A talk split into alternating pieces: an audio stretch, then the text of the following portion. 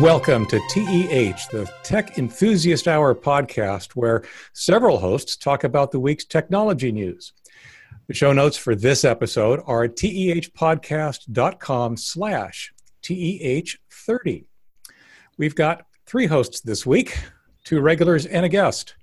I'm Leo Notenboom, the Leo in AskLeo.com, where I help people understand and get past the confusing world of technology.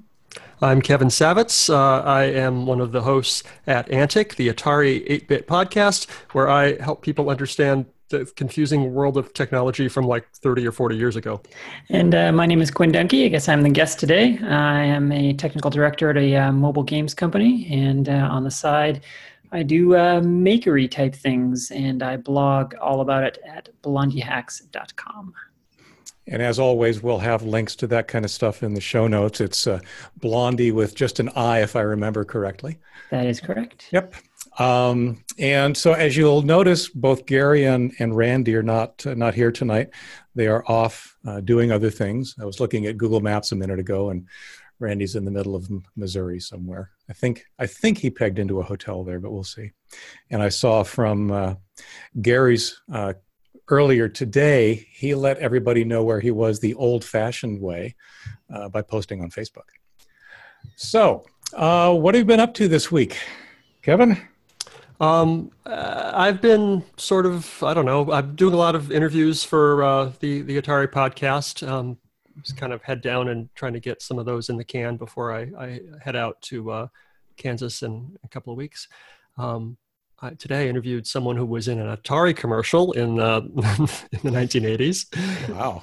Yeah, and uh, the other day I interviewed a woman who was the uh, editor of uh, Family Computing magazine, which was a a uh, computer magazine in uh, the early to, to mid 80s. So that's been that's, kind of fun. I actually remember that magazine of all things. I'm not sure why, because I certainly wasn't a family computing kind of guy, but uh, I do remember its existence. Her the interesting thing that uh, I thought about that interview was that she did not know anything about computers, and she tried to keep it that way. So she would read the article, and if she didn't understand it, it got sent back. that way, she knew that the readers would understand it. That's actually a really good approach. Yeah. So I've got. Um, I was actually telling Kevin before we started recording. I did some major site updates that no one really cares about. That was basically my last week. Um, Quinn, what kind of stuff keeps you busy? What kind of stuff do you do? I mean, maybe last week is a is a, a way to frame it, but we're kind of curious. What do you up, What have you been up to? Well, uh, let's see. So this week uh, I've been mostly out in the shop. As I said, I do uh, makery type things. I really hate that term maker, by the way. Uh, it, it, implies that there's two types of humans in the world makers and consumers. And I think that's a false dichotomy. I think creating things is uh, a fundamental human activity that we all do in different ways. But with that soapbox out of the way, I've been working on a steam engine actually in my garage which is uh, something I've been working on for quite a while. And, and, and also, by steam engine, you mean physical steam engine, not something associated with the Steam gaming engine. Yes, that is correct. Yes, because nowadays you have to clarify, don't you? Uh, we yes, do. This, we do. Yeah, this is uh, there's a boiler and uh, it operates under pressure, and yeah, it's all made of brass and copper and uh, various other nice things. And so I've never made a pressure vessel before, so that was pretty exciting. Uh, the day you posted I, uh, video the other day of that looked like you nearly killed yourself. Yeah, well, so it turns out blow off valves are real and uh, they mean business. Uh, so I was, yeah, I was testing the blow off valve to make sure that it's a safety function, that uh, it's a special valve that goes off uh, a little bit above the operating pressure of the boiler. And uh, before you use the boiler, uh, normally you want to make sure that valve functions as intended. And so you slightly overpressurize and make sure that the, valve goes off. And uh, boy, does it go off. Uh, I filled my garage with steam and uh, knocked the camera out of my hand and uh, got some pretty exciting video out of it. so, uh, yeah, that's on my uh, Twitter feed, actually, if anyone wants to see that. Or actually, Instagram is probably the easier way to find that. I, you know, in when I heard you were going to come to the show, I, I, actually did go out and take a look at some of your websites. Although I didn't watch that video, though I'm going to watch it now for sure. I love to see things explode. Um, the uh, what impressed me is that uh, you've got like metalworking equipment all over the place, like mm-hmm. metal, you know, metal lathes and mm-hmm. th- that kind of stuff. Yeah, yeah, I do a lot of machine shop stuff. Uh, I've got a vertical mill and a, and a lathe, and I do some welding and uh, all kinds of fabrication, and uh, yeah, uh, hoping to get into foundry work pretty soon as well. I just wow. can't seem to get enough. It's all fun. Yeah, yeah. It's funny because my dad used to do all that kind of stuff as well. And we had a, a metal lathe and a vertical mill and that kind of stuff in our basement. Biggest issue we had was it was in our basement in our house, and we'd end up with like little metal scraps on the floor all throughout the all throughout the house. Oh yes, yeah. Just the other day, I found uh, a, uh, a chip of aluminum from the mill in my pajamas. and I cannot tell you how they got there. Inexplicable. So Leo, I just I put the uh, the link to her very short Instagram uh, video. In Yes. The, in the, I just want you to watch it now, and Now? just watch it now. It's short, and uh, the listeners can hear your your live reaction to this thing. It's it's really okay. Hopefully it'll it'll work here. Let's see. So can you guys hear the sound? no no, but we'll hear your react. This is your reaction video that we're, we're getting. All right.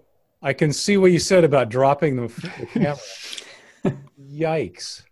So there's a there's a longer version that has me uh, uh, swearing and various other. Uh, Oh, so this is the PG-13 version. yeah, this is the uh, yeah the edited down version because I didn't actually realize for quite a while the camera was still running. So, uh, and I'm actually pleased that it, it that it was because yeah, I dropped the phone to the ground and amazingly it didn't break and it kept recording. And so there's video of me collecting myself and swearing and drying off the everything in the garage and yeah. That's great. I'm glad you're okay. Yeah, yeah. Funny because I was thinking about that. You know, I don't know if you, you when you guys were younger, I had one of those little steam engines. Remember those that you could actually buy like at a toy store, Mhm. No, and you fill them with a little bit of water. and They'd give you these these I don't know if they were sterno pellets or something like that, and you could actually. I may still have it in the basement. I'll have to take a picture of it and uh, you know dig it out, take a picture of it, so you know what I'm talking about. And uh, yeah, those things were great because you could get, you know, it had a flywheel on there and you get the steam engine running and the thing would just be going like gangbusters. Um, but of course, my dad, being who he was, was very concerned about, well, you know, it's a steam engine. It, these things do explode. Um, so it was an interesting, interesting experience. Yeah, it, uh, it does give you an appreciation for how much energy there really is. I mean, that blow off valve is only 60 psi, and uh, but I've uh, hydro tested the boiler to 180 psi. You're supposed to, uh, or 150, sorry, you're supposed to test it to uh, at least two to three times the operating pressure, uh, which in this case is 50, 50 to Mhm. 60 psi. So, uh, you know, and the pressure test went fine, but it, yeah, it does give me pause if it had not uh, gone fine, having seen, you know, what 60 does. Yeah. Yeah. So what do you plan to do with this thing once it's, once it's running? Uh, put it on the shelf and figure out what to build next, most likely. Uh, to be my pattern. It's really about the journey more than the destination. Uh, but uh, I do, uh, so I, I do like to build steam engines as well. And uh, so this boiler project has been sort of a way to, to actually run them on steam. You know, typically model steam engines, people build them and then run them on compressed air, which is fine. But, you know, said steam is right there in the name of steam Right. engines. So I really wanted to be able to run it on live steam uh, which is a whole other uh, can of worms. And I've learned a lot about boiler engineering in the process. It's quite a complicated science, actually, that people 100 years ago had figured out. I was going to say it makes you uh, really appreciate what goes into or what went into um, the steam engine, steam locomotive uh, revolution of 100, 150 years ago. Yeah, it really does. I mean, I'm fascinated by the the peak of any technology. So, like internal combustion engines right now are amazing because they're right at the kind of the end of their run. They've had 100 and 120 years of, of refinement when they're about to be replaced. And steam around the 1950s, 1940s is is that same place where it was right at the peak of its sophistication. And a steam locomotive from that era is incredibly sophisticated and incredibly efficient and uh, yeah, so it's really fascinating to see everything that they knew uh, that uh, you know we've sort of forgotten since then. Very cool. So, what is the next project? Do you have one in mind? Well, so uh, Kevin mentioned Kansas. I'll also be going to Kansas, and uh, I've been working on that uh, project as well. I've got a, a retro game that I'm writing for the Apple II GS, uh, so I'll be showing some of that uh, at uh, the at the show Kansas Fest uh, in a couple of weeks. So I've been working furiously on that, as is tradition. I'm sure I will f- finish what I want to show on the airplane, uh, along with all the slides that I'm supposed to show uh, at that, uh, that conference. I'm supposed to be giving three talks at this thing, so I'm going to need three airplane rides. wow, that's that's ambitious. Well, the great thing about Kansas Fest is that you don't really have to prepare because it's all so casual that uh, yeah. you just kind of mumble your way through it and everybody has a good time. Sounds like a lot of fun. Um, so, are you when you're writing your Apple II GS game, are you doing it on an actual Apple II or do you have like an emulator?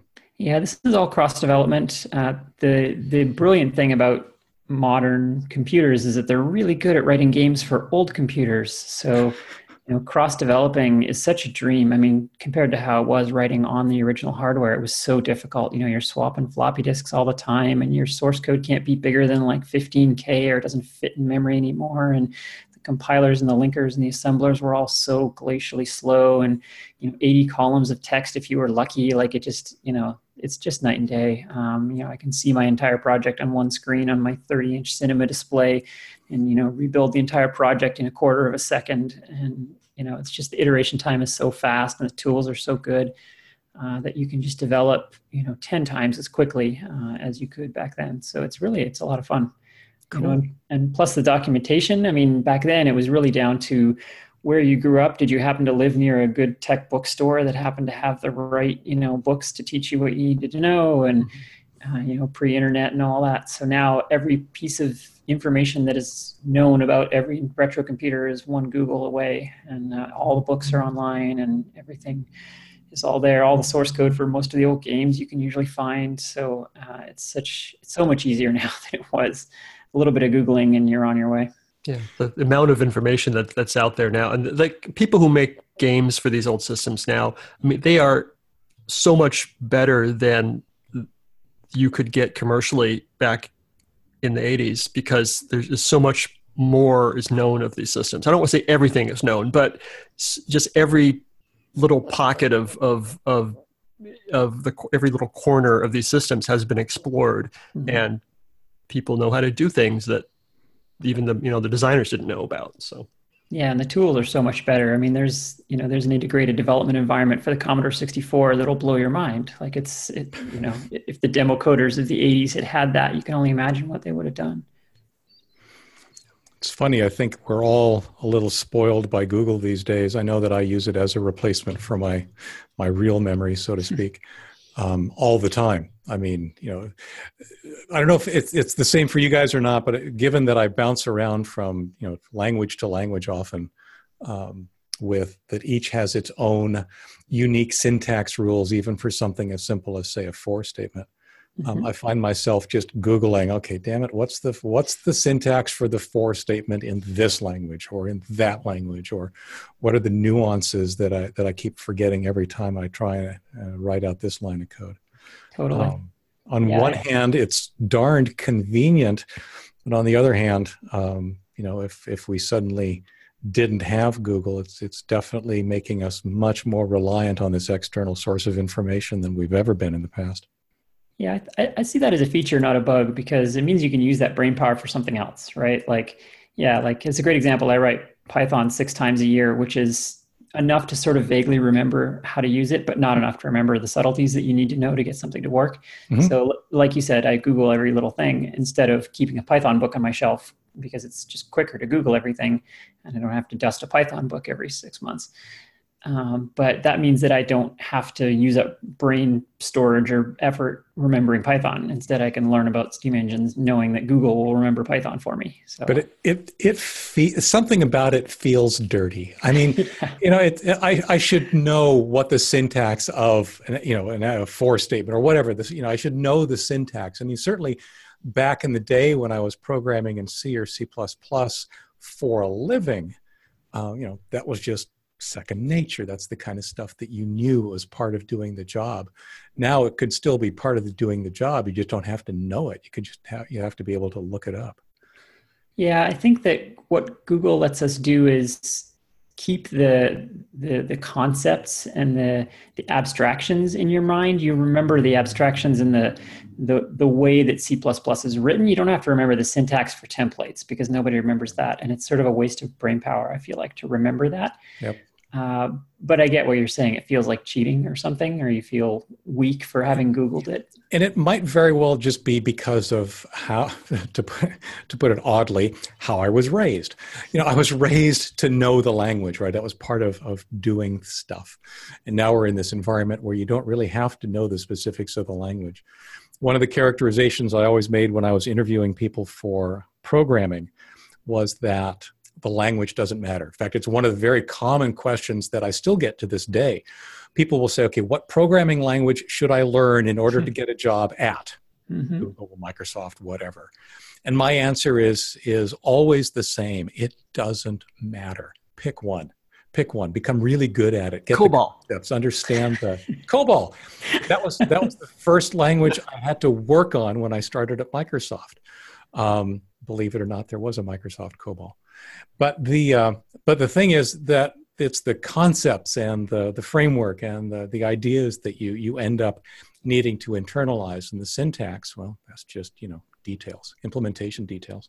Yeah, absolutely. Yeah, I'm a hiring manager at work, and I get resumes all the time where people list the programming languages and the game engines they know, and I could not be less interested in that uh, because none of it is exactly what we do. And i you know yeah we're much more interested in your ability to learn new things and adapt to you know unexpected situations so, so basically you're saying if you know one or two you can know any number whatever you need to know and get the book or use the it, google and i don't think it's quite i don't think it's quite an absolute mapping.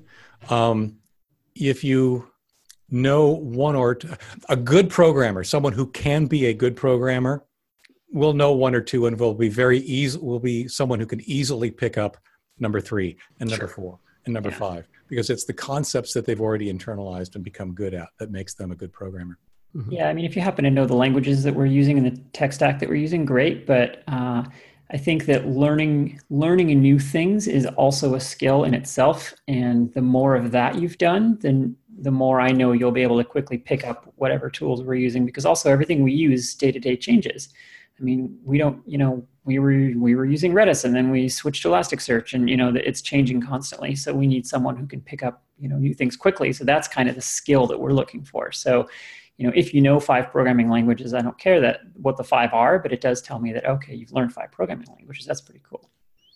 Yeah, I I also used to tell people what matters more is what you've done.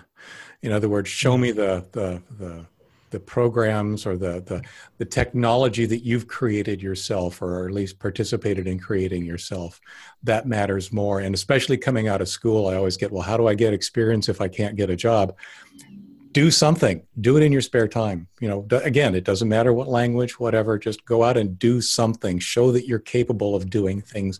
In fact that it's the fact that it's on your own is actually a plus there's a thousand open source projects that can probably benefit from your your help. Yeah, yeah. It's funny. At, at, the time when I first started answering that question, there weren't a thousand open source projects. Now, hmm. like you say, there are. But back then, it was fine. Go volunteer somewhere. I can, I guarantee you that the nonprofit down the street desperately needs help.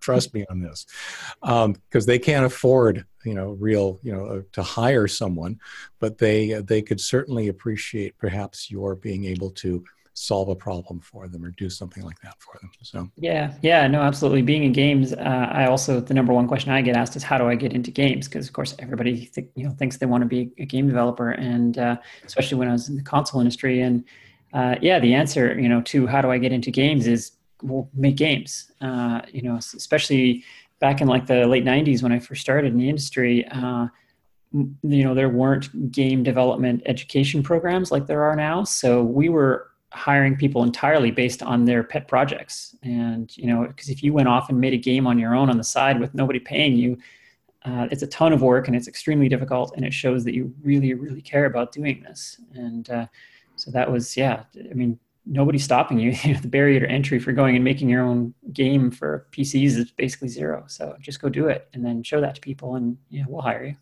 Yep. Yep. It's funny. One of the things that always concerns me is um, the confusion a lot of people have between playing a game and making a game. Mm-hmm. They want to become a game developer because they really like playing games. yeah. And it doesn't work that way. No. I'd much rather have you, you know, spend um, a year of your own time writing an operating system or writing some wonderful application that has nothing to do with games, and then come to the gaming world right. Yeah. um, than Yeah, than sure. playing games. Or Yeah. if you if you really love to play games, become a game tester, and then you won't love to play games anymore. Exactly. Yes, nothing will ruin your love of games more than a career in QA. That's for sure. You don't get to play games for a living. You get to mash this button in in a certain order for six hours a day. Yep, yep. And God love them. Nothing against QA folks, man. We need them. We need more of them.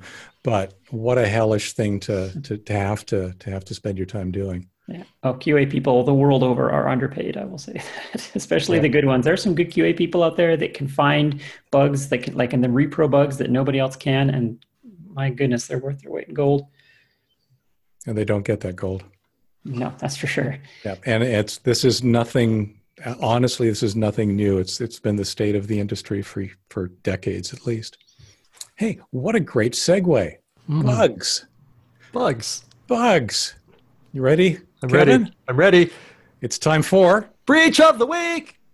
So we're going to have a couple of them today. As as always, um, the breaches are uh, coming at us fast and furious. It's an interesting thing to try and pick one or two that uh, uh, actually are telling us more than things we've already uh, we've already talked about.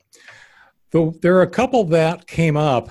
Um, one that I looked at was on Bleeping Computer, uh, is where I'm quoting from hundreds of hotels affected by a data breach at a hotel booking software provider. Now, this actually happened uh, in Europe, if I'm not mistaken. So, most of the hotels that are impacted are, in fact, uh, overseas, but uh, that's not necessarily always the case. I mean, the, certainly these systems are available for hotels and other systems to, or other services to use worldwide. But what it shows is that you can be impacted by breaches at companies you've never heard of. And your favorite, highly reputable hotel or other service that you've come to trust may end up using or maybe using a third party that um, um, has, let's just say, a problem or two. They didn't have uh, enough QA on their security layer. Um, the other one that caught my attention was, see if I can get to it here. This is one that I'm honestly surprised isn't getting a lot more press because uh, it is another case of a firm you've never heard of. Uh, Exactis is the name of the company. And they have uh, exposed 340 million records of information on people. Now, if you've been playing the home game, you'll realize that there are at least 340 million people in the United States. I think that's about the population, it's in that order of magnitude, which means that they probably exposed data on every man, woman, and child in the United States. Quote, if you're a US citizen, your personal information, your phone number, home address, email address, even how many children you have may just have become easily available to hackers in an alleged massive data leak. This is a Florida based marketing and data aggregation firm, which means they're basically folks who are collecting data from a number of different sources, aggregating it, and then presumably reselling it to, uh, to others for analysis and use. Um, unless, of course, you can get at it for free because you've managed to hack their database. Um, yes, uh, to quote, it sounds, it seems like this is a database with pretty much every U.S. citizen in it. Uh, so, having become a U.S. citizen about 15 years ago makes me glad I did. So, Quinn, Quinn, you're Canadian, aren't you? I am, yes, I am still Canadian. Uh, Might still be safe then. yeah, I have a U.S. green card, but uh, I am Canadian. well, Yeah. actually, technically, I'm both. I was I was actually born up in Canada, so I've got both both passports. But still, since I've got that U.S. Uh, citizenship, it's uh, um, I'm sure I'm sure that I'm in there somewhere. And it's interesting because they were character. They were also um, collecting a lot of uh, personal preference information, if I read it correctly. You know, to the point where you know this person likes cats or that kind of thing. So it's one of those very bizarre. Um, uh, exposures that may not have, again, dramatic financial impact in the sense that it's not like they're stealing credit card records, but they're stealing more and more information about us that could potentially lead to uh, more effective identity theft. Because you know if they they know various characteristics about you they can usually backfill a lot of the information that's required to uh, to create some of those some of those accounts. So it's another case of uh, yeah qa it's a good thing especially when it comes to the security on your website. And it amazes me how often even these humongous firms or at least firms with humongous data sets don't have um, enough of, don't really have all their bases covered like we kind of assume and expect they would. And it's happening every single week. I feel like the fundamental issue here is that there's no incentive really for these companies to have security. I mean, the the consequences of these breaches to them are are zero, and it costs money to be secure and to you know maintain and, and upgrade your security constantly. And uh, so it, to me, this seems this feels like a negative externality of, of, tech, like a virtual one. This is like virtual pollution to me, where you know there's no incentive for the companies to fix it, so it has to sort of be regulated in some way by a government or some impartial uh, external uh, organization. Uh, but t- before that, is going to happen. I feel like this problem just has to get worse and worse until something really bad happens. Like there has to be some sort of, you know, some sort of union carbide equivalent event where it's just so bad that suddenly people are like, oh, we should really regulate this stuff. Right. It's interesting because the Equifax hack from what was that last year already? Mm-hmm. That um, you know, as you say, very little, if anything, has actually resulted from that. I'm sure they patched the hole um, but that's probably about all they did was patched that one hole. I like the the analogy to uh, uh, virtual pollution. I think that's a really good a really good way of looking at what this kind of stuff is. Yeah, I mean, I've certainly I've been personally impacted by this. You know, we uh, on a much smaller scale. Actually, we uh, uh, at work we had our uh, our all of our payroll records stolen, and it was a very low tech attack. Somebody just emailed our HR rep and asked for the password under a wait, from, wait, from a wait, wait, wait, email. Wait. Yeah, so they had spoofed the email and it looked kind of close to our CEO's email. It wasn't even exactly right, uh, and uh, yeah, the person sent it, sent them the password, and uh, caught them in a weak moment or whatever. You know, we're all human and it happens. A little social wow. engineering is is better than a lot of technology sometimes. Mm-hmm and uh, yeah, so we all uh, had to have tax returns filed in our names and all that. So now I have a special PIN that I have to use with the IRS every year and all that. So it certainly, you know, creates individual hassle. But aside from that, it's hard to hard to quantify the damage done by this sort of thing. I suspect that, um, as you said, some kind of a watershed event is going to have to happen, or uh, the other thing is that some key individual and I won't even speculate as to you know who might qualify as a key individual uh, would have to be seriously negatively impacted. Someone who's a uh, a policymaker or a decision maker or someone with a lot of influence who would then go in and enforce it. Yeah. Or possibly a foreign power rigging an election, something on that scale, hypothetically. I don't think that, that would has any happen. Doesn't no, and that doesn't make it doesn't change anything apparently. So uh, yeah, we'll see. We'll see if once the uh, once the investigation's all done and said there, if people if people's yeah. minds are changed by that. But. You mentioned um, social engineering, and made me think of oh, I one time a couple years ago went to uh, the DEF CON uh, hacker conference in Las mm-hmm. Vegas. and take the battery out of your phone. I, yeah, I, I didn't take my phone. I, I took a, a, little flip phone thing, and that's what everybody says about Def, uh, DEF CON is take the battery out of your phone. Yep, I I uh, I did that precaution. Um, and I went because my teenage daughter wanted to go. I'm like, sure, you want to go to DEF CON? We'll go. You know, so I was, I know there's people who are really into it and go every year. And I was a tourist. I was a dilettante just showing up and, you know, seeing what there was to see. And I had a great time. But one of the, the most interesting sessions I went to was the live social engineering session where they they took people and they were just like put them in a soundproof booth but then there was an audience watching them. And they were just like okay you know you're going to call this company. Uh, you have 15 minutes and you need to you know get the server password or hmm. what, whatever it was. And then they would you know just call up and just be like super smooth just like hey this is dave over in engineering and we're having a problem with the production server and you know whatever and just like do what they can within the time limit to, to get the pass and it was so good. It was so interesting whether I, didn't know about that. Now i'm going to go see that. That sounds amazing. Yeah it was it was good. I'm assuming that they were more successful than not. It didn't matter. It was interesting either way. Um, Yeah, and the time limit made it hard, but there, there, as I recall, there there was a couple of successes and uh, and several failures. Yeah, I'm, I'm reminded of uh, Clifford Stoll book, The Cuckoo's Egg. That was sort of the uh, the, the the tour de force of social engineering. He was all about that, and it, I guess I sort of imagined that a lot of that stuff that he, you know, he sort of invented all that stuff, like calling, you know, saying you're Bob from marketing or whatever, and uh, but I sort of, I guess I imagined none of that stuff worked anymore because he wrote that book so long ago. But uh, yeah, maybe not. One of the things that I think surprises a lot of people, especially folks like us who've, who've been in the industry for any length of time, is um, I'm not even sure what the right word is because I certainly don't mean it to be derogatory, but um, how uninformed the general population really is about a lot of these kinds of issues. Um, the well, let's face it, the Nigerian scam continues to work.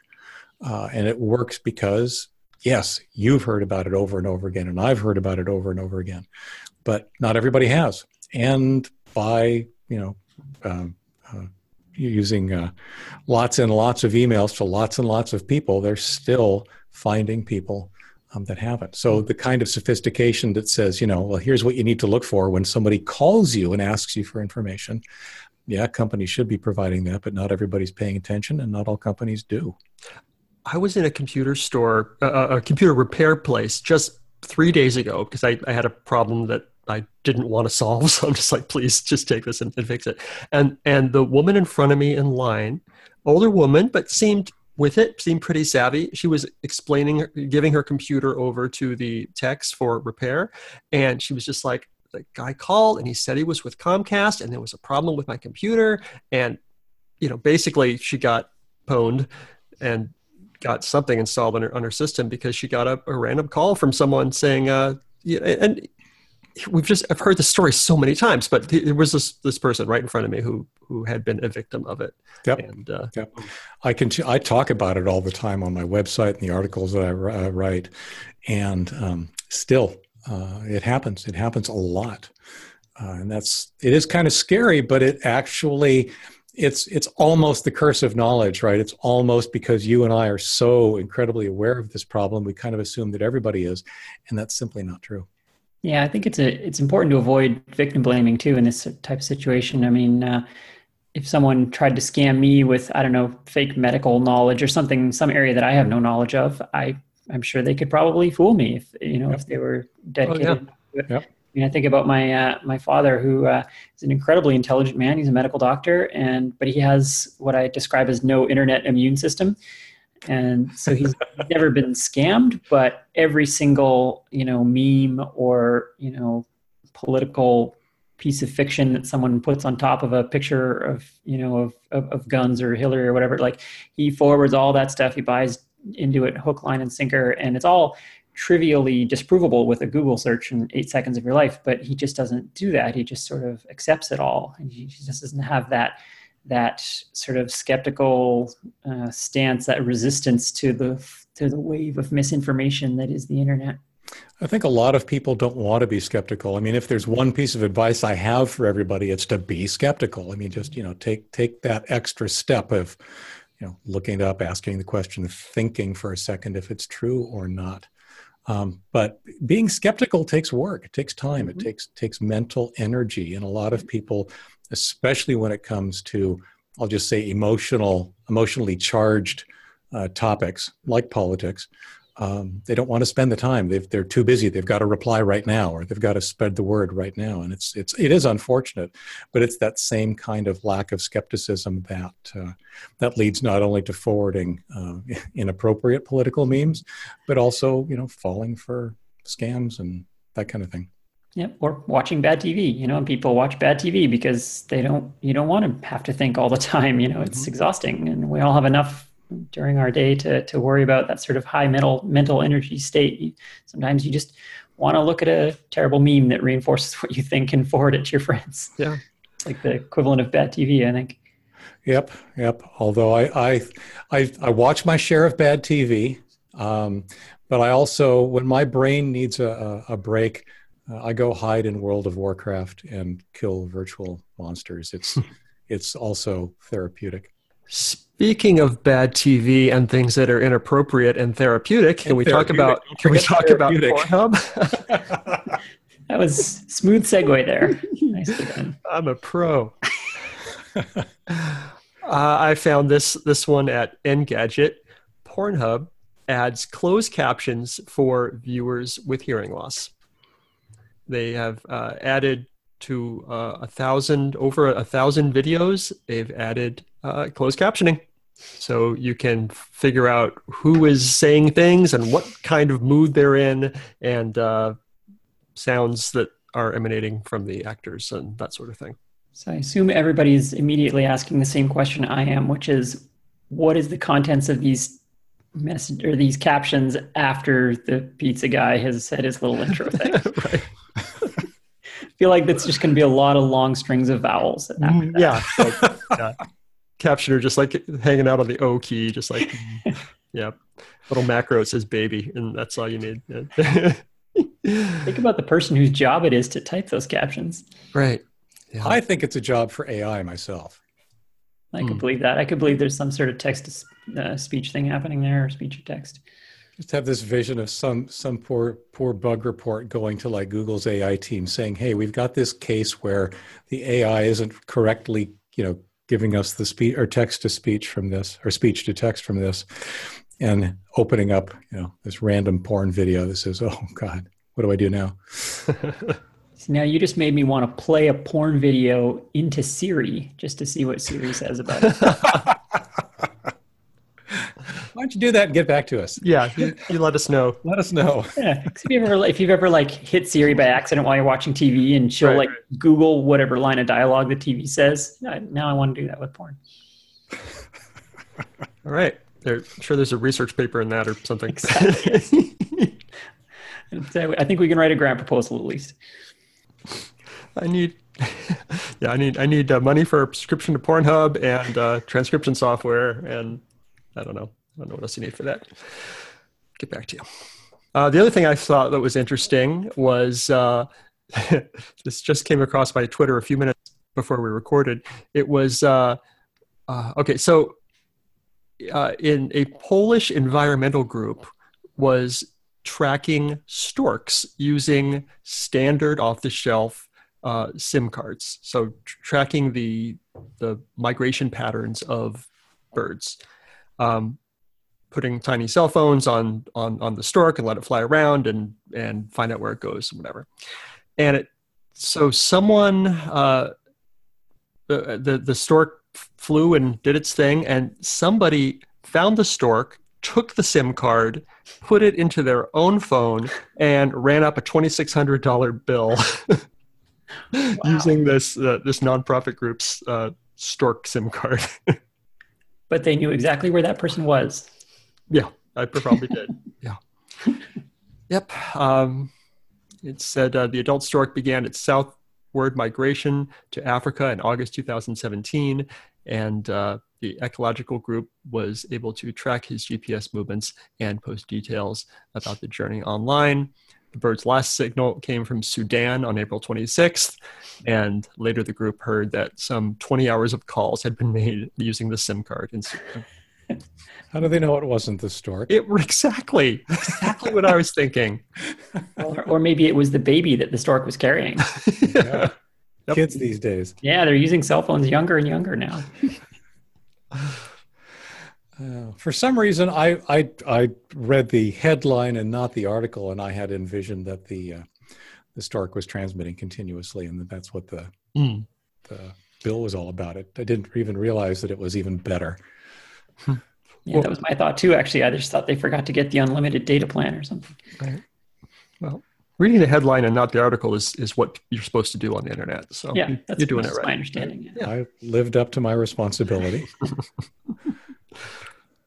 So, anyway, I just came up with the weird stuff this week. Sorry. That's all I got. and I can hear your cat in the background.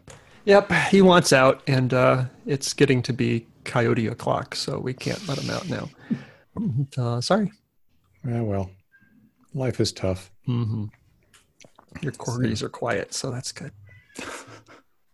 So, uh, so I got something we can talk about. Yeah. Um, So we were talking about open source uh, a little bit, and something big that's happened recently that uh, has the potential to affect my industry quite a bit, which is the Microsoft acquisition of GitHub. I'm curious. Oh yeah, you guys think about that? Uh, we all sort of we're all sort of on eggshells now. Like, are we one EULA change away from Microsoft owning all our code now, or like what's what's going to happen here? And you know, is Google going to keep using GitHub for all their projects as they have been? Because uh, apparently Google was in the running and lost to Microsoft. They they were outbid for for GitHub. So uh, yeah, thoughts. I believe we talked a little bit about this uh, a week or two ago, which which is fine. I'm happy to do it more because I'm super interested in, in, what what you think. Um, I, feel, yeah, it's it's uh, who knows what can happen. But I mean, can't people easily move to to GitLab or to self-hosted server and and and just kind of lose the the community of GitHub? But uh, it's still so, a thing that can be done elsewhere, right? Yeah, yes and no. So for businesses like like ours, it's it's a bigger challenge because we've got so we have an enterprise install of GitHub and it's still running on GitHub servers, but uh, you know it's it's private and only accessible from within uh, our domain. So it's kind of this is one of the paradoxes of cloud computing. You know, people treat the cloud as this magical virtual thing, but of course, as, as we all know, the cloud is just other people's computers. And so at some point, people maybe want those computers back or decide they own what's on those computers and this is, this sort of the situation that we might potentially be in and you know like a lot of modern tech companies uh, we're all about open source tools and, and cloud everything. I mean we have almost no physical computers in the company actually. We have laptops and that's it you know and back in the day you'd have a closet full of servers and all the all these other physical machines but uh, you know we don't everything's uh, in the cloud now. And so uh, for the source code, that means GitHub, and it would be difficult to move all of that stuff uh, over to something like GitLab. And we also have, you know, service agreements with GitHub, and uh, you know they help us maintain the uh, certain. They have mm-hmm. uptime requirements and performance requirements that they meet, and they have security uh, clauses and things that they have to meet. So yeah, it's it's kind of a big deal to move that stuff, uh, and it's not One clear of, if there's anybody else that can supply the service as good as GitHub does. One of the lessons we learned last week um, was this story about Twitter uh, picking up. What was the name of that service? Um, uh, start with an S. Uh, yeah. yeah. some security company. Anyway, they yeah. they pick they purchased this service and then without warning they shut it down, mm-hmm. um, which you know the folks that had um, SLA service level agreements or that kind of stuff didn't matter. They were out of luck. Uh, the service was simply gone. I think some of them got the courtesy of about a three hour notice. Um, so there's certainly the possibility for um, uh, for some serious disruption. Now, on one hand, it's hard for me not to be a Microsoft apologist, uh, just because I was there for a long time, and I also know the you know a lot of the people on the inside, and they they tend to work with. Uh, uh, you know, truly best interests in mind. The problem is that what they see as best interests for the industry may not be what you see as best industry in, interests for your industry, and that's where things get um, get really rough really quick. My hope is that um, any changes they would make would have lots and lots and lots of uh, forewarning, advance yeah, notice. Sure. Yeah, I mean, we can certainly move the code somewhere else. Uh, it's it's unclear how much of the history that we would be able to save, which is also actually really important for a live service software product to sure. be able to, you know, all the pull request comments and all that stuff. You know, that's all really super valuable information. So let me let me ask you this, because um, one of the things that I harp on uh, to my readers all the time is backing up. Now, granted, what we're looking at here is a completely different order of magnitude, but um, one of the things that personally, for example, uh, one of the one of the approaches that I take is that uh, in theory, uh, my entire site could disappear. In other words, the host could go away, and I should be able to rebuild it from scratch um, with all the data intact on another host within a few days right that's that's that's like the goal the, the rule of thumb i tend to use for for my backing up strategy I would hope, especially if this is like a key resource for a company such as yours, that there are those kind of contingency plans at least having been thought of. Yeah, that's an interesting question. Um, you know, the the stance that our CTO takes on that, which is actually I find really interesting. I'm not sure I agree with it, but it's interesting. The stance that he takes is that basically cloud is always safer than physical machines in the building. So, for example, uh, our our build servers are all uh, virtual machines running on uh, Amazon, and uh, you know, versus every other company I've worked where you're somewhere you have a, a closet full of PCs that do all your builds uh, under the simple for the simple reason that it's just easy to maintain them. They're physically there. If you need to configure things or upgrade, they're right there, and they're all usually faster also than than uh, VMs. Um, but uh, uh, yeah, for you know, he's thinking of things like theft and fire and so on. So he would rather effectively outsource all that, contractually obligate someone like GitHub to do all that for us to have the security to have which, the uptime to have the, the backup. Which is it's fine to a point. I mean you're, you're definitely getting rid of one set of, of very important risks. I mean these are risks that need to be considered. But aren't you really just trading them for another set? Yeah that's a very good question and i don't know. Uh, you know i think so in, in, in, the question of backups i mean because we're talking source code repositories there's a sort of a de facto backup sitting on everybody's computer fortunately. So if yeah if github went away we could we could rebuild it probably in a few days from from everyone's local instances of the code but uh, uh, i wouldn't say that it's you know effectively backed up really. And it's a lot of that is just down to what github gives us for services. I mean to be able to back up all of the pull requests and all of the associated metadata there's no facilities to do that. Uh, so we're basically just relying on them and our contract with them to say that you know they're going to guarantee our data. There's i mean i mean i'm I'm not deeply familiar with with GitHub and how it's implemented. I tend to use SVN myself, but the uh, and it's self-hosted, of course, because um, that's the way I roll. the The issue, though, is that I mean, ultimately, you're really just talking about a big fat database, mm-hmm. and uh, you know, be it the history if you can get at the history yourself there's got to be a way to extract it and i'm not i mean i use the term backup because it's a nice model to work from because it covers you for so many different kinds of scenarios. But this one case that you've expressed a concern about right? Say microsoft changes the license uh, licensing terms the eula for your continued use of github and all of a sudden they give themselves permission to poke at your code and to to to learn from it or worst case even steal it. Again totally unlikely. I don't believe they would ever do something like that, but that's a good worst case scenario that doesn't involve like data destruction or servers being lost or accounts being hacked. It's just a terms change that you can't live with. Um, they, there's got to be a way to to extract everything. I mean, literally everything out of what at its root is nothing more than uh, a massive but glorified database. Yeah, well, that's the trick. Is that it's uh, it could be multiple databases. It's really down to GitHub's implementation, uh, you know, of their system.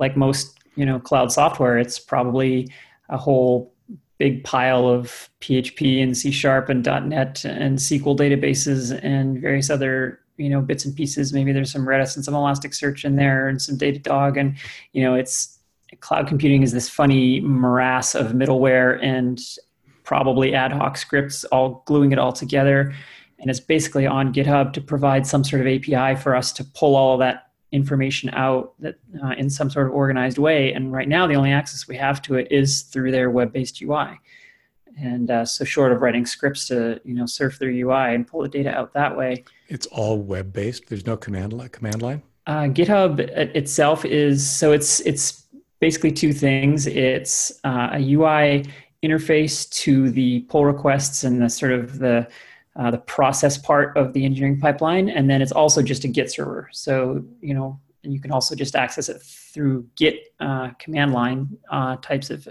of things. But there are parts of that that are not accessible because GitHub is sort of like a virtual process layer on top of Git. So things like pull requests and uh, conversation threads on the code and suggestions back and forth between engineers about how to implement certain things. That's all a layer that they've built on top of Git.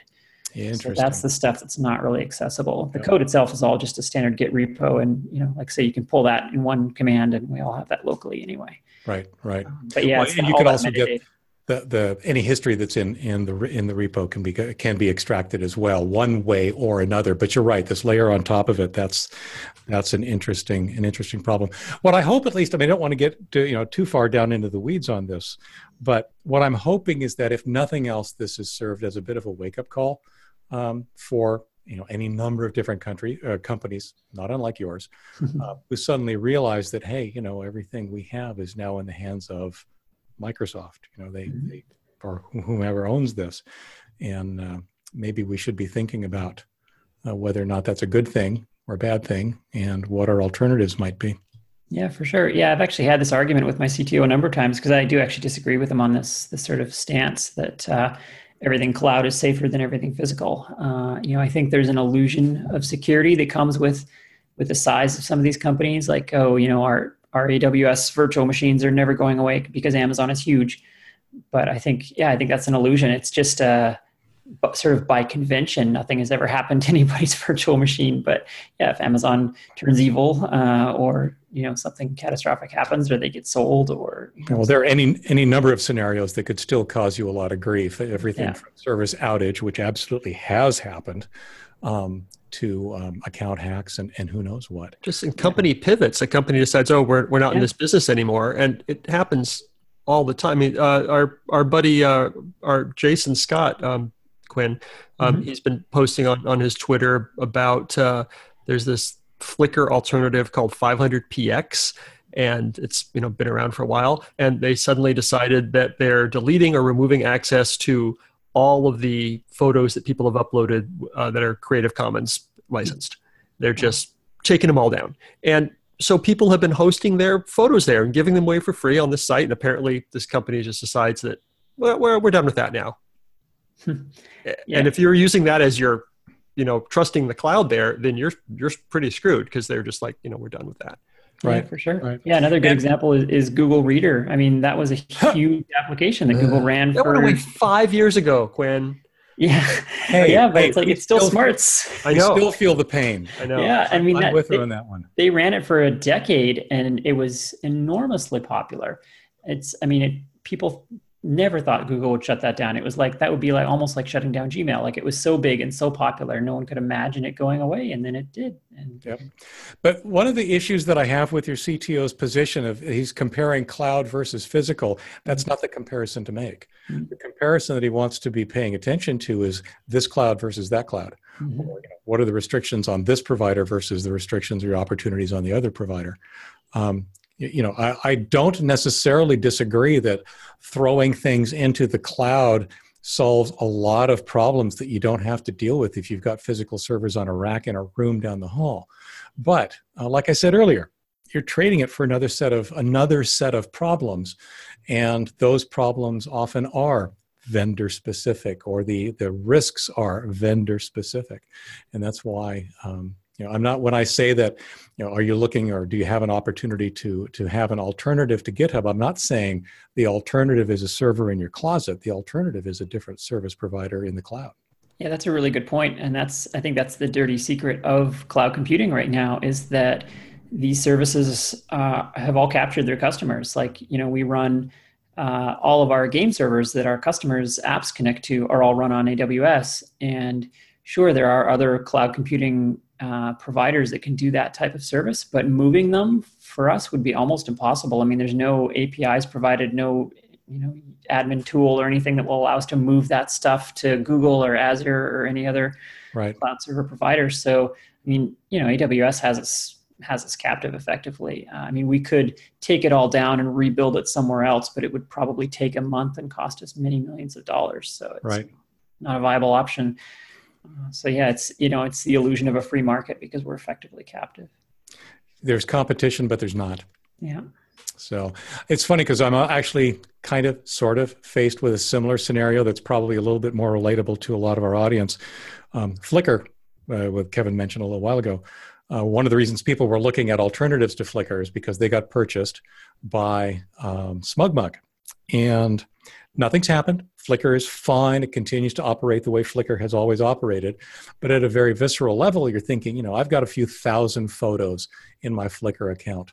Um, what if Smug SmugMug pulls like that Twitter thing where we, they suddenly decide, no, not going to support that anymore. Uh, or they're, you know, they pull a Google Reader because you know, here's a really popular service and we're going to take it away from everybody. Uh, what does that mean? What is that? What are the alternatives? The alternative is one heck of a lot of work. Um, and as an amateur, no big deal. I mean, I just, you know, my photos will go somewhere else and I may not recover. And that's, you know, it doesn't cost me any money. But if you're, say, a professional photographer or you're doing something serious and you've got your photos up on Flickr and things change out from underneath you, yeah, you've got a problem. So this is definitely definitely something that happens not just in you know the the corporate back ends of, of GitHub GitHub purchases and companies that are that are writing software. This actually has real tangible um, risk for individuals who are using various services like Google Reader or Flickr or who knows what comes next. Yeah, I think the risk is considerably higher. In fact, I mean, I really feel for someone like a wedding photographer whose business depends on Flickr. Uh, you know, they don't they don't have an elaborate web of legal documents, you know, vetted by corporate lawyers that are providing some protection for their service going away. And uh, you know, Flickr has been an emotional roller coaster. Uh, someone tweeted at me the other day that uh, every time they sign into Flickr, somebody else owns it. uh, I think that's a pretty fair assessment. It's had a very checkered history, and yeah a lot of people a lot of creative you know entrepreneurs small businesses really depend on that service because there really isn't a great alternative. Uh, you know google's made a few passing attempts at photo hosting but uh, for, for what flickr does there's really not uh, much for alternatives. Yeah right now i i, I am of the um, the hope that uh, SmugMug will do the right thing and treat Flickr well, treat Flickr better than it's been treated in the past few years because it's been kind of ignored. Mm-hmm. Uh, but you're right; there, it it serves a very unique, uh, it solves a very unique problem for a lot of people in a, in a very elegant and easy to use way. And I'm uh, I'm hoping that it'll be around for a while. But you're right; we're all at risk.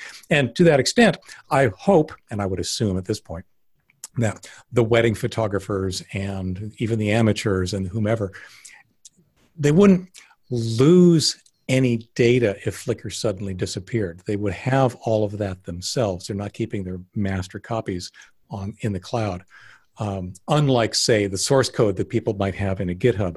But um, but nonetheless, what they're losing is broken links and exposure and people being able to find them and the the work they put into organizing and and um, setting up their Flickr accounts and display. That's the stuff that goes away. The pictures are still there hopefully on a backup back at home somewhere or in the cloud or somewhere else. But um, uh, but still, it's a it's the same problem with some different and potentially costly ramifications should things change. Yeah, I certainly hope that's the case. I mean, the you know the industry is very much pushing people away from physical storage of any type, right? Like Apple would love you to hook up your camera so that it snaps photos and puts them directly into Apple's photo cloud and it's never stored anywhere except, you know, Apple's servers. And that terrifies me. Like I really hope people aren't doing that because yeah. especially with someone like Apple who you know they come and go with their services every six months. They can't seem to keep anything running.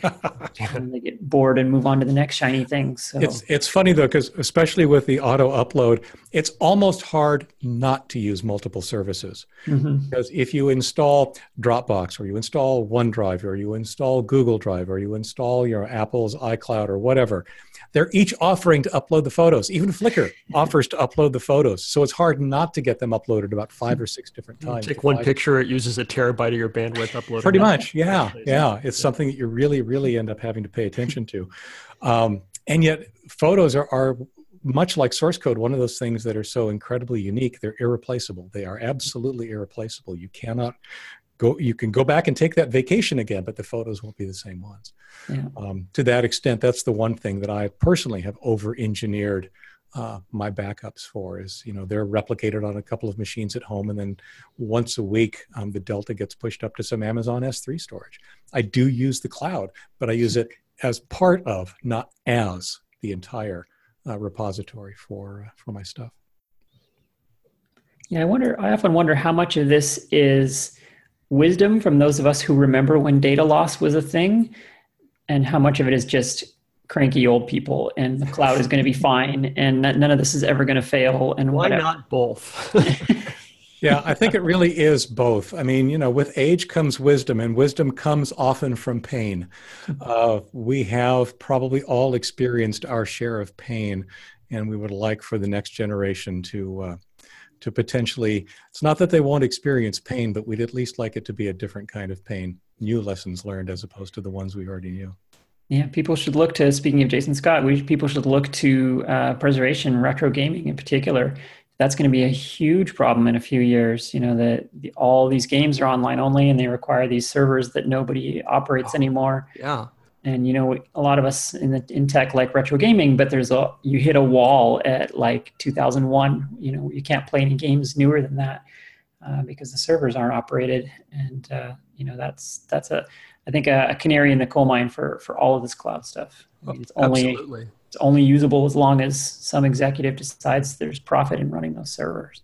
Yeah, like specific, like we, you and I play with Apple II computers, and you you can now go on to archive.org and find probably ten versions of Choplifter, different versions released over. You know, here's version 1.01, and here's a version where they changed the copy protection. Here's a version where the, whatever the the little guys are blue instead of orange or whatever it is, and little variants and stuff. No one is going to be able to do that and enjoy that in 30 years for the games in the App Store today because they're just going to be gone. If there is one, it's going to be one version, the last version probably. But you know, uh, people like my buddy Gary, you know, pushes changes up to his his apps all the time, and you know, version 101 might have been more interesting than version 102 for some reason, and and, and it'll just be gone, gone, gone, gone. Yeah, I mean, if you wanted to, one of my favorite early network games is Ultima Online. I was really, really into that. Uh, but I mean, you can't play it today. You know, there are people who have very sort of laboriously reverse engineered the protocols that the servers used, and there are now uh, homebrew Ultima Online servers running. But the game, as it was, the true original experience, is gone forever. And it, you know, maybe someone from Origin has a backup drive somewhere that has that server on it, but it's probably gone forever. It's funny because I actually get to insert a callback to my World of Warcraft comment earlier. Um, the, as you know, World of Warcraft continues. It's been it's like I think they just celebrated their 15th year as a as a massively multiplayer online game, and uh, they a couple of years ago actually shut down an independent effort that was attempting to recreate the original World of Warcraft as it was, you know, 10 or 15 years ago. And they shut that down, copyright, whatever. But they at least paid attention and saw that there was an interest in it. And in fact, sometime later this year, I think they are going to, uh, I don't know if, what they're going to call it, but it's the moral equivalent of World of Warcraft Classic. Hmm. Um, they picked a specific uh, version uh, of World of Warcraft as it was uh, not long after release. And uh, they're going to bring it up and let people play the original game the way it was. That's cool. It is kind of cool. Yeah, I don't plan a, to play it, but you know. it's it's a really hard preservation problem because the nice thing about those 10 copies of Choplifter is that they cost nothing. They just exist right. and you can right. play them. I mean, to preserve these MMOs and such, someone has to run those servers, and servers cost money. You know, it doesn't seem like it, but uh, although when you think about it, one of the things that differentiates us from the games 15 or 20 years ago, you pointed out earlier, is that the hardware we have today is so immensely more capable than what those machines were back then. That running them on your own machine, no big deal, right? Nothing, nothing at all. Maybe in another 10 or 20 years, again, technology will have progressed to the point where, yeah, sure, running an entire World of Warcraft classic cluster on my machine in my closet, uh, not a big deal. Who yeah, knows? that's true. That's a good point. Yeah, there's probably going to be some sort of WineBottler type thing where, yeah, just packages up the client and the server as an app that you can double click on your watch or whatever. In your brain. Yeah, yeah, no, yeah. That's. I mean, that those 15 copies of Choplifter could be running as an icon on my uh, OS 10 machine and it wouldn't even notice. So, uh, yep. Well, I look forward to that presentation at KansasFest. now I have to make a Choplifter icon. It's playable somehow. Hey, we just crossed an hour. I think we're pretty much good. This was an awesome, awesome conversation, guys. Well, thanks uh, for having me. Coming, what you got coming up, uh, Kevin? Anything? Uh, nothing more the same. Uh, just just uh, editing interviews, and I should probably get some actual work done. But uh, you know, nothing, nothing special. Quinn, anything exciting on the horizon besides trying to avoid Kevin when you're both in uh, Kansas City? yeah, uh, that's going to be tough because we're sharing a house. Uh, Uh, yeah, I'm going to be frantically trying to get ready for uh, for KansasFest, and uh, also we've got it's going to be crazy busy at work. We've got a big new release coming up. Uh, the uh, the the world of live service online mobile games uh, never stops, never sleeps. So it's it's pretty relentless. Very cool. Well, and we are recording this on the evening of July the second, which means in the United States at least, it's two days before July the fourth. I am going to be spending my 4th of July um, at the City of Everett uh, 4th of July parade, as I have for the last four or five years now. I am out there uh, giving uh, radio support. We use our ham radios to maintain communication amongst all the many, many volunteers who make the, uh, who make the parade happen. So if you're out in the Everett area, if you happen to be in this neck of the woods, uh, there'll be a link for it with the show notes, of course. And uh, maybe uh, come by, give a wave, say hi. I'm the guy running around with a radio and too many things going on at the same time.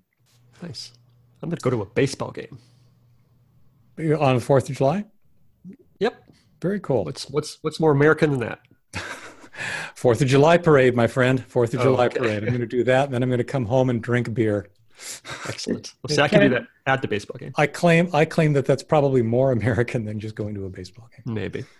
Maybe you can explain something to me about baseball. Um, yeah. And a lot of American sports, actually, that I've never understood as a Canadian. Why is the ice green? I don't get that part. Why don't they use brooms on it? yeah, no, I just, it seems like a waste. All righty. Well, on that note, the show notes for this week are at tehpodcast.com slash TEH30. You can also find us out on Facebook and Twitter at the TEH podcast. Thanks again for listening, and we will see you here again next Tuesday. Thanks again, Quinn, for joining us. It was really cool. Yeah, my pleasure. Thank you. Bye.